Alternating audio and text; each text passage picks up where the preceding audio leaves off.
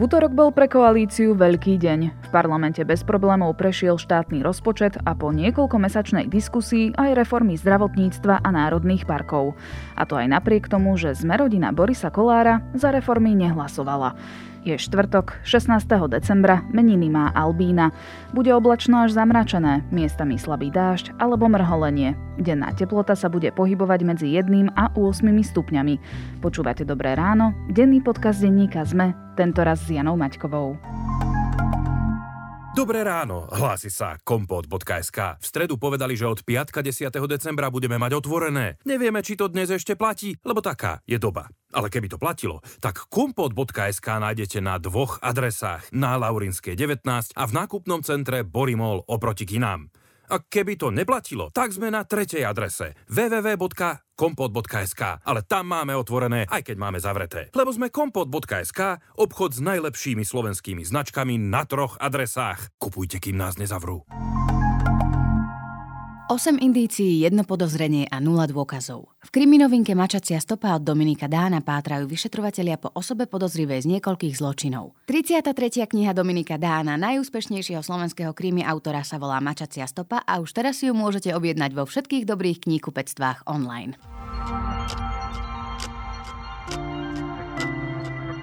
Najprv sa pozrieme na krátky prehľad správ. Ústavný súd pozastavil možnosť dať výpoveď zamestnancom nad 65 rokov s nárokom na penziu. Zmenu v zákonníku práce presadila koalícia. Fungovať mala od budúceho roka. Podnet na súd podávala opozícia. Ex-predseda neparlamentného KDH Alois Hlina sa spája so šéfom mimo parlamentnej dobrej voľby Tomášom Druckerom. Hlina sa stane súčasťou strany, ktorá sa bude ponovom volať Dobrá voľba a umiernený. Vláda má v januári rokovať o zmluve na 100 miliónovú pomoc od USA na opravu armádnych letísk. Zmluva bola na stole už pred tromi rokmi, no za minulej vlády ju odmietla SNS. Slovensko je poslednou z krajín na tzv. východnom krídle NATO, ktoré takúto dohodu nemajú púšti Atakama v Čile sa kopia tony oblečenia z celého sveta. Namiesto dún z piesku tu vznikajú kopy minuloročných nepredaných kúskov šatstva, čo vyústiuje do ekologickej katastrofy, píše server EcoWatch. Elona Muska za osobnosť roka vyhlásil po americkom časopise Time aj britský denník Financial Times. Podľa neho napomohol Musk k historickému posunu v automobilovom priemysle smerom k elektrickým vozidlám. Viac podobných správ nájdete na Sme.sk alebo v mobilnej aplikácii Denníka Sme.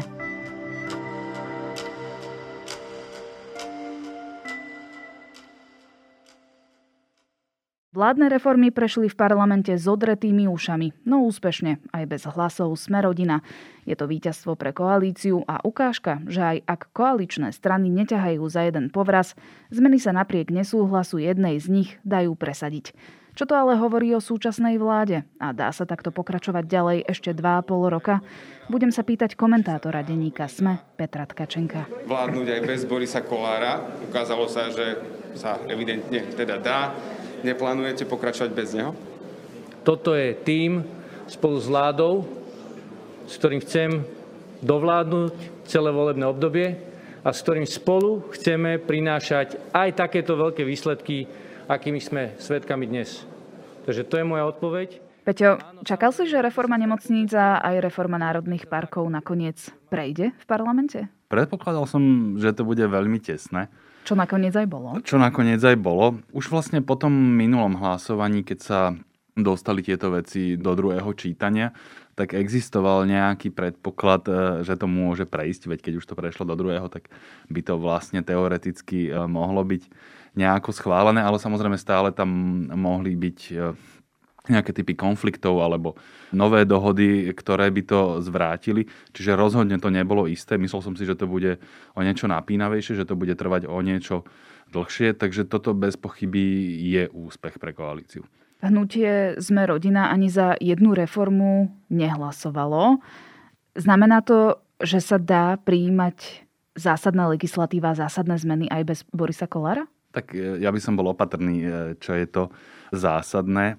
Pomôžeme si tou argumentáciou, ktorú používala táto koalícia, keď vznikla aj jej vtedajší premiér a predseda Oľano Igor Matovič. On hovoril, že potrebujú ústavnú väčšinu nevyhnutne na to, aby mohli príjmať eh, hlboké dôležité ústavné zmeny. Dávali sme dokopy ústavnú väčšinu a urobíme všetko preto spoločne, aby sme ústavnou väčšinou až do konca zostali.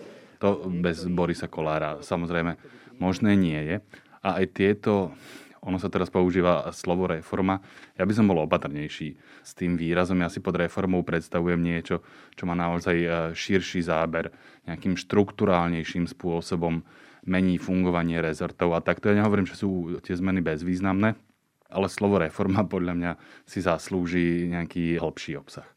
No a teraz k tej samotnej otázke. Nejaké zmeny je viditeľné, že môžu byť prijímané aj bez Borisa Kolára. Dôležité to v dvoch rovinách v tej, že je to možné technicky, to znamená, že nájde sa dosť hlasov na to, aby to bolo schválené, keď sa veľmi snažia, to je dôležité. A po druhé, že to stále nerozbije tú koalíciu, že je to možné pri zachovaní toho, že Boris Kolár síce niekedy viac, niekedy menej, ale pri najmenšom formálne zostáva súčasť koalície. Takže obidva tieto momenty si podľa mňa treba všimnúť a v obidvoch je odpoveď, že áno, je to možné. Bolo to hlasovanie akousi úľavou pre koalíciu, ak teda vidia, že sa to dá aj bez Kolára, tak nebudú mať dôvod ustupovať mu alebo mu ponúkať nejakú protihodnotu. No, to už je podľa mňa pomerne veľkorysá interpretácia toho, lebo oni sa mu aj teraz vlastne snažili vyhovieť. Pri najmenšom pri tej reforme národných parkov tam bol prijatý pomerne široký pozmenujúci návrh, myslím si, že ho predkladal pán Dimeši a vlastne po celý čas sa snažili získať podporu Borisa Kolára a ono to zase nie je úplne také jednoduché obchádzať toho koaličného partnera. V nejakých prípadoch e, to možné je, ale tiež to treba vždycky mať nejakým spôsobom vyjednané, že ten koaličný partner sa nehodí o stenu a neodíde, alebo teda byť zmierený s tým, že sa hodí o stenu a odíde podľa mňa v tomto prípade napríklad to bolo dohodnuté. Vás sa opýtam, vy máte záujem pokračovať, aj keď vás takýmto spôsobom obchádzajú? Nie, to je v poriadku. To my sme nemohli vetovať tento návrh, lebo je to v PVčku. Pokiaľ by sme to vedeli vetovať a vetovali by sme to, oni by to urobili aj tak, vtedy by bol problém. Ale v lebo prípade... v inej koalícii by toto bol vážny problém. Lebo oni sa tam vlastne ako keby podrážali obaja navzájom. Na jednej strane tá zúžená koalícia, ktorá tu reformu schválila. Boris Kolár to môže vnímať ako keby ako zradu alebo proste porušenie nejakej dohody, že časť koalície sa spojila proti nemu a proti jeho vôli pretlačila tie zmeny.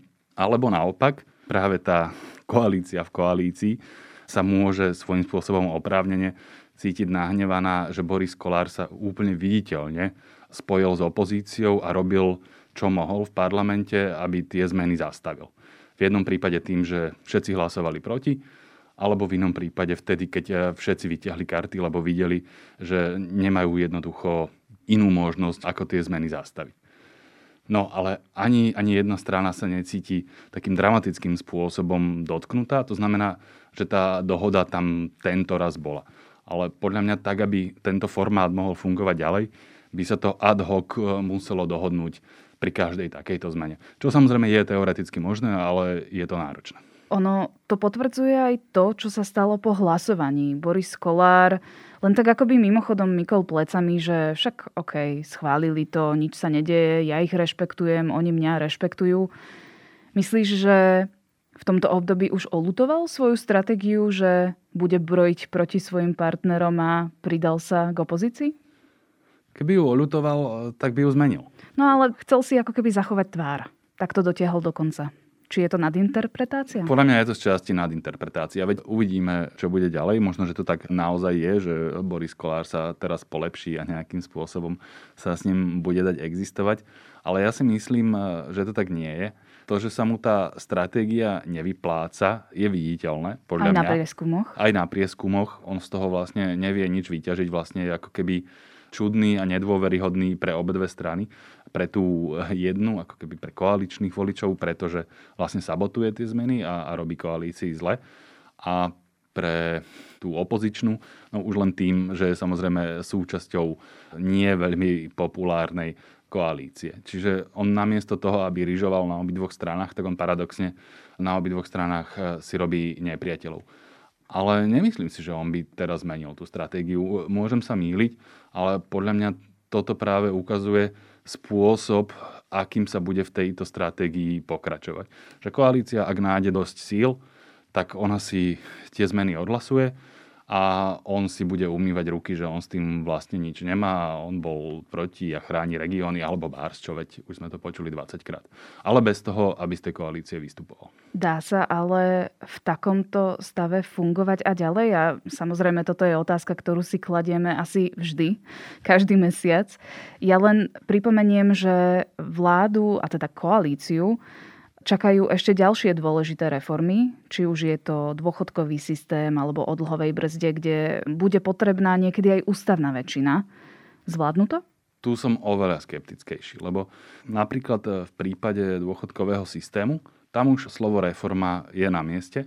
Tie zmeny, ktoré navrhol minister práce Krajniak, sú naozaj závažné a to by sa takýmto spôsobom schváľovalo veľmi ťažko.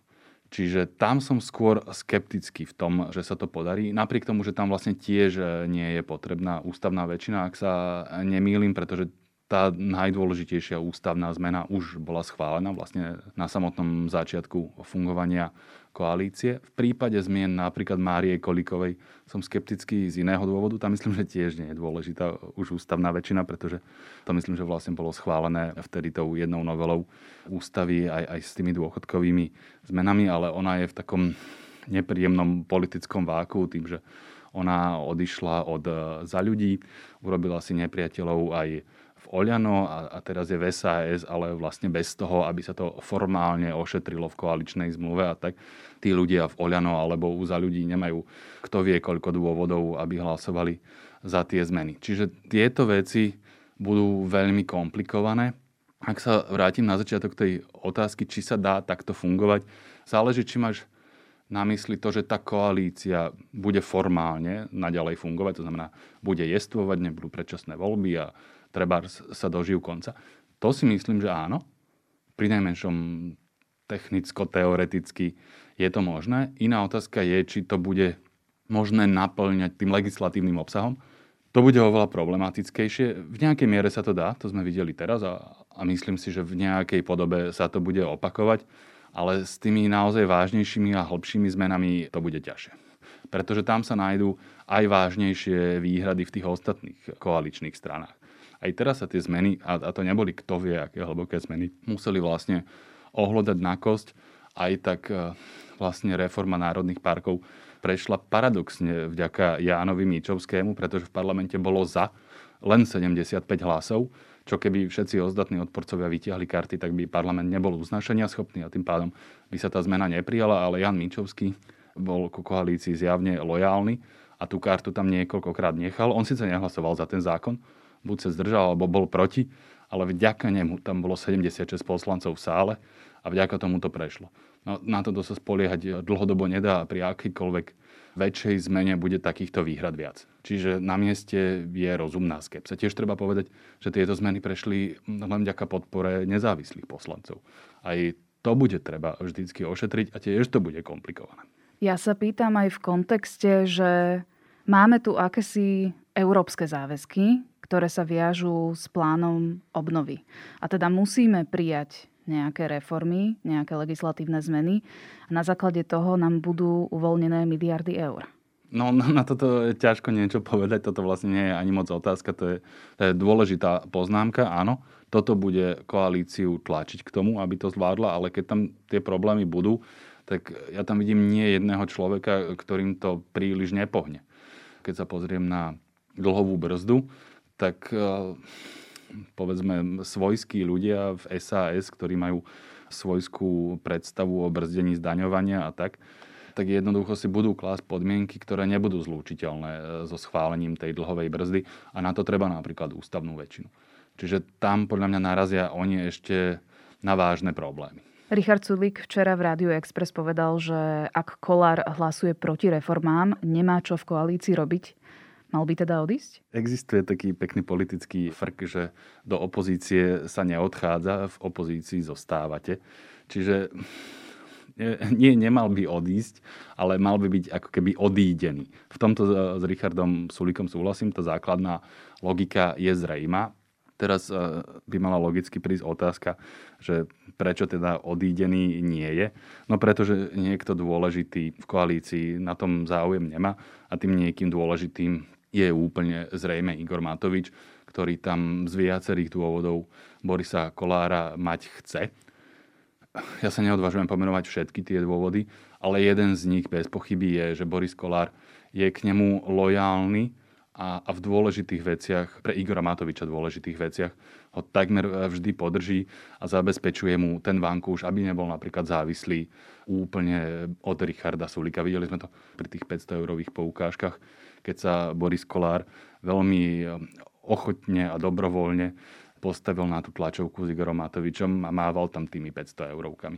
Čo samozrejme e, dalo ministrovi Matovičovi nejakú základňu, aby potom mohol presadzovať svoju agendu a ktorú napokon v nejakej podobe presadil. Ty si na začiatku povedal, že hlasovanie, ktoré sa dialo v útorok, a teda úspešné schválenie reforiem a rozpočtu štátneho na budúci rok, je úspechom tejto vlády. Je to úspechom Eduarda Hegera? Bez pochyby aj Eduarda Hegera. A asi ho treba spomenúť, pretože on predsa ohlasoval tú reformnú jeseň pred niekoľkými mesiacmi a, a všelikto sa mu e, všelijako smial, musím čestne povedať, že trochu aj ja, možno aj trochu viac.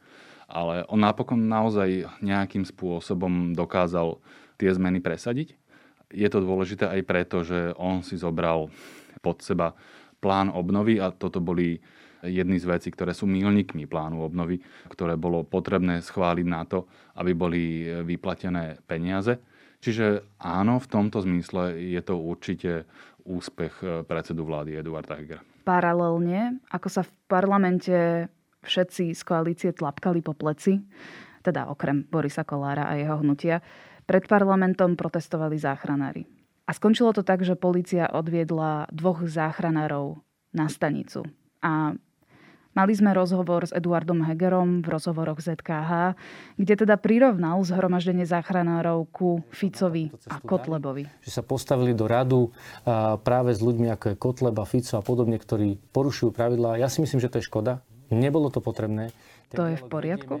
To je podľa mňa prejav absolútneho nepochopenia toho, čo sa na Slovensku deje, akí sú ľudia nahnevaní a aké majú e, motívy.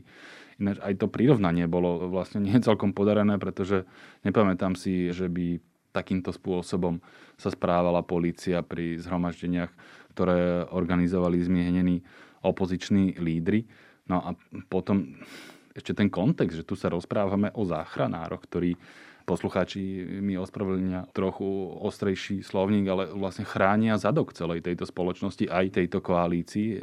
Vďaka ním sa to ešte celé nerozsýpalo ťažko sa mi hľadajú slova, je to politicky aj, aj meritórne absolútne nerozumné a nepochopiteľné, čo vlastne je vidno, že to pochopil nie jeden politik, napríklad Boris Kolár, aj e, Richard Sulík sa pomerne jasne vyjadrili, že to je absurdné a nejakým spôsobom sa, sa zastali tých záchranárov, ale tak Eduard Heger a Igor Matovič zrejme žijú v nejakom trochu inom svete.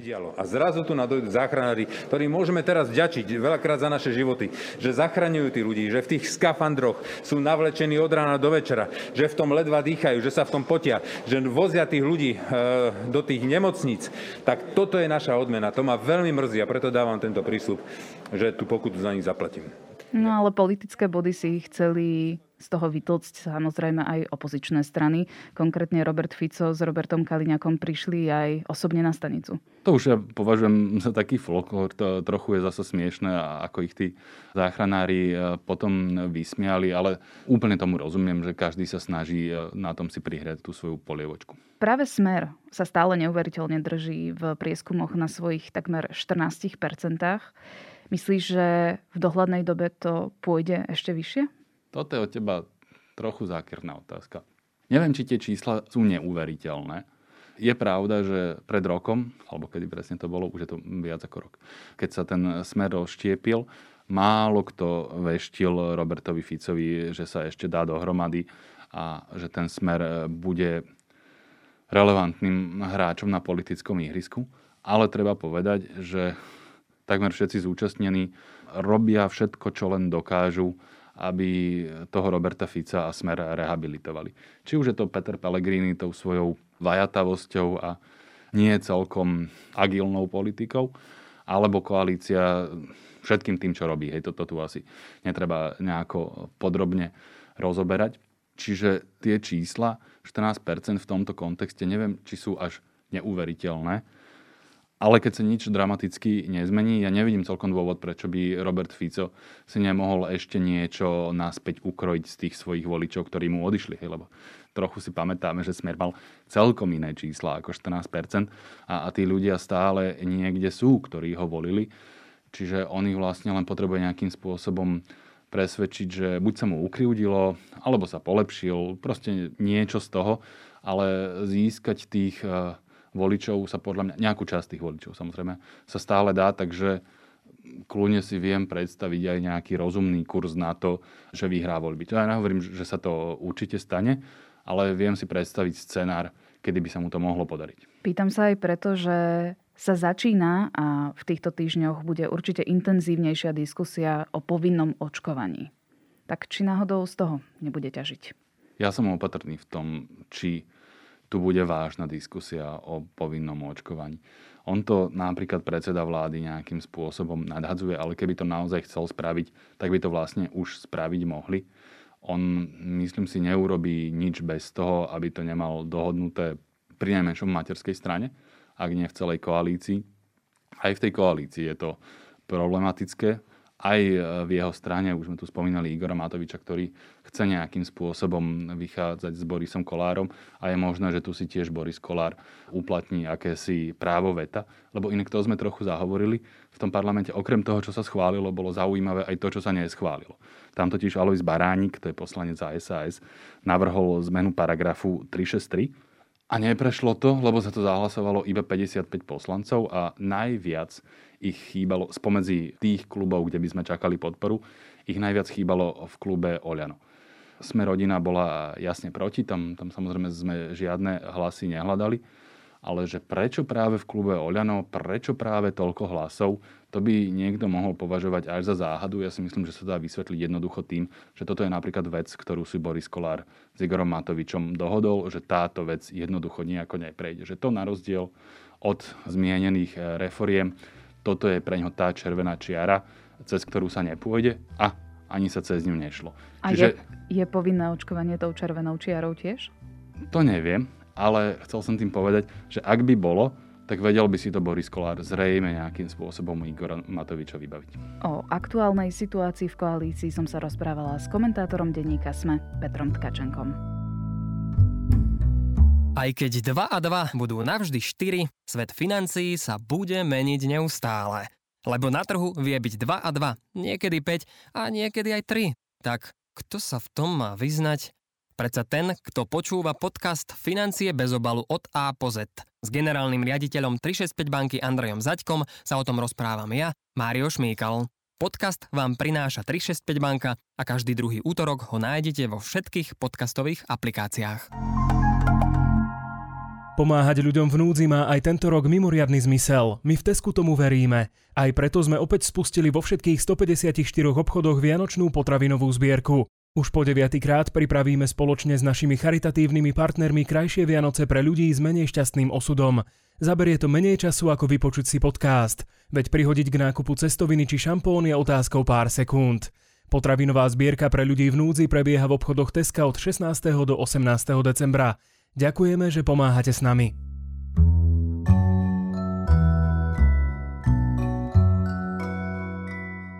Áno, blížia sa Vianoce a k ním tradične patria aj vianočné skladby. Už minulý rok sme pre vás pripravili playlist našich obľúbených sviatočných piesní. Nájdete ho na Spotify ako Vianoce s podcastom Dobré ráno a odkaz naň pridám aj do popisu tejto epizódy. A na počúvanie tu máme ešte podcastové typy, vychádza nová ľudskosť o postavení zdravotných sestier v spoločnosti, index o extrémnom náraste cien za energie a o schválenom rozpočte, kvantum ideí o filozofii vzdelania a aj ďalší príbeh z holokaustu v podcaste Odkrývanie. Na dnes je to všetko. Počúvali ste Dobré ráno, denný podcast denníka ZME s Janou Maťkovou. Počujeme sa opäť zajtra.